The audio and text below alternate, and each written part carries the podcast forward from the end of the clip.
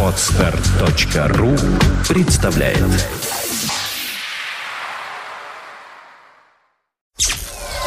Сделано на podfm.ru Подкаст «Время новостей». IT-новости вашей жизни.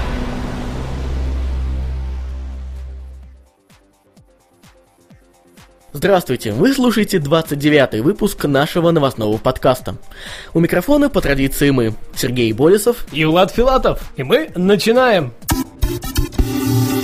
Sony CyberShot WX5 и TX9 умеют снимать 3D-панорамы. Компания Sony представила два новых цифровых фотоаппарата из серии CyberShot WX5 и TX9. Главной особенностью новинок стала возможность снимать полноценные 3D-панорамы. Обе модели справляются с записью видео с разрешением 1080i.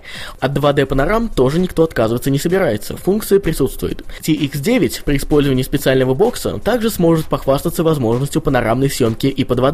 Sony CyberShot WX5 оснащен объективом с пятикратным зумом и дисплеем размером 2,8 дюйма а у TX9 четырехкратный зум и дисплей диагональю в 3,5 дюйма. Дата появления новинок в продажу, как, впрочем, и цена, пока не сообщается. Однако компания Sony уверила, что ждать осталось недолго. Обычная камера Canon станет 3D. Компания Lareo представила новый объектив для кропнутых, в кавычках, APS-C зеркальных фотоаппаратов Canon. Благодаря его особым свойствам камера сможет снимать снимки в настоящем 3D.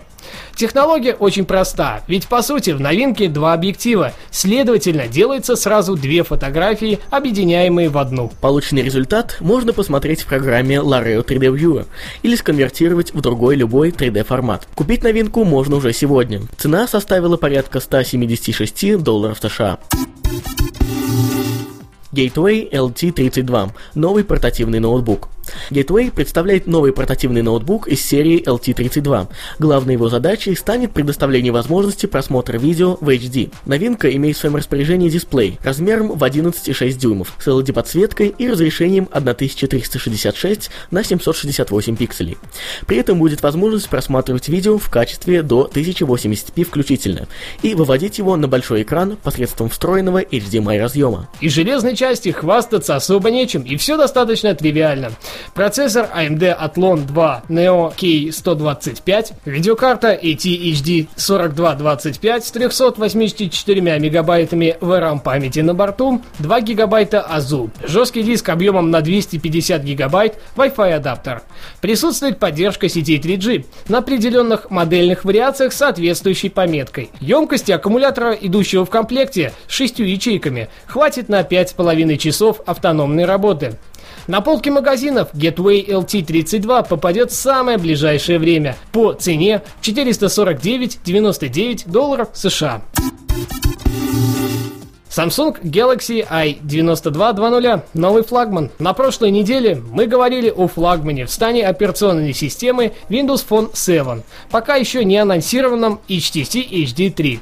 Теперь же очередь дошла и до платформы Google Android 3.0. По сути, история повторяется, и все, что вы услышите далее, это неподтвержденные данные. Компания Samsung обновляет линейку своих смартфонов, и главным флагманом будет серия Galaxy S с моделью i9220.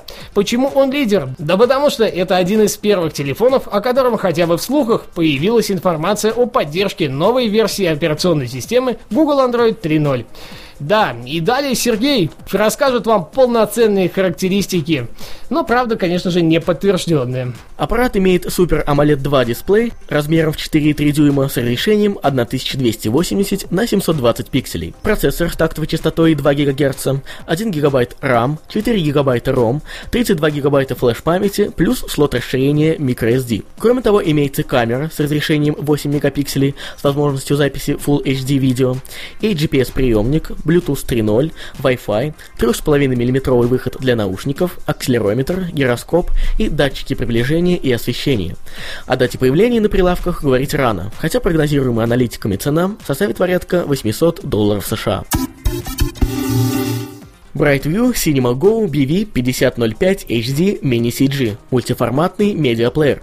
Компания BrightView представила на суд общественности новый всеядный медиаплеер под названием Cinema Go BV5005 HD Mini CG.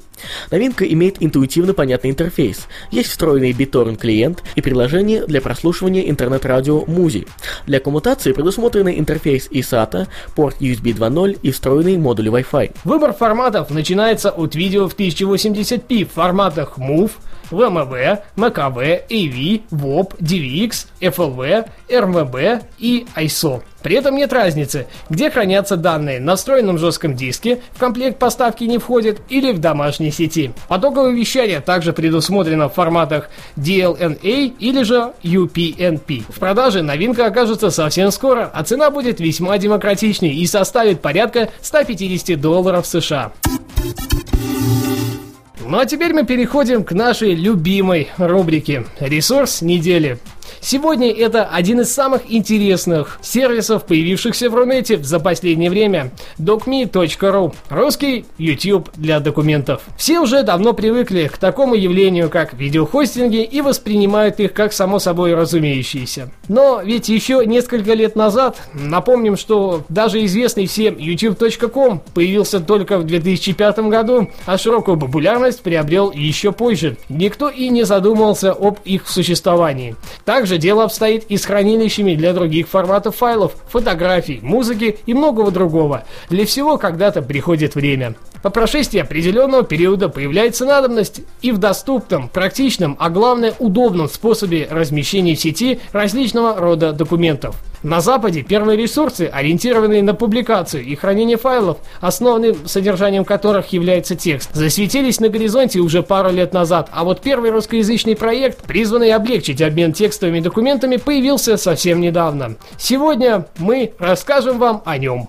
Итак, docme.ru – сервис, созданный для публикации, хранения и обмена разнообразными текстовыми документами. Как говорят сами разработчики, в ходе работы над проектом, а началась она во второй половине 2009 года, они смогли добиться поддержки более 100 форматов текстовых и презентационных файлов, среди которых и самые распространенные – doc, docx, xls, pdf, ppt, pptx и rtf.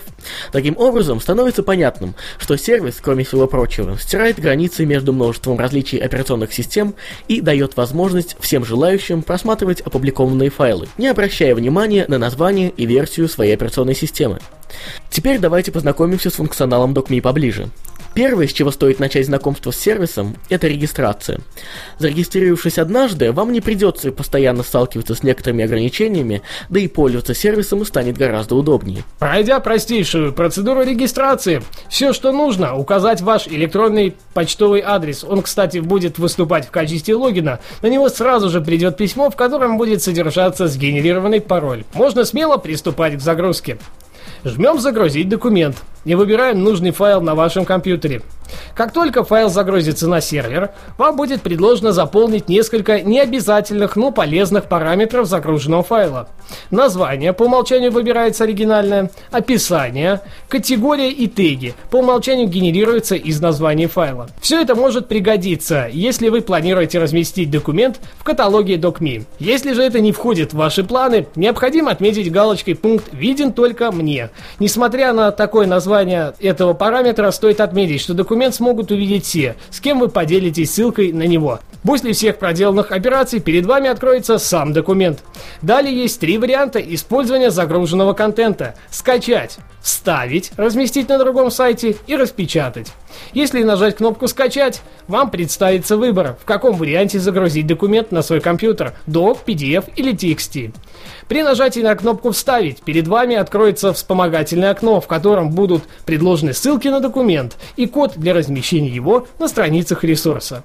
Если понадобится, можно указать нужные размеры, то есть ширину или высоту в пикселях для встраиваемого документа. Если внимательнее присмотреться к отображаемому документу, можно заметить в самом низу целую панель функциональными кнопками. Первое – уменьшить размер шрифта. Второе – увеличить его размер. Третье – раскрыть документ во весь экран. Четвертое – раскрыть документ до пределов окна браузера.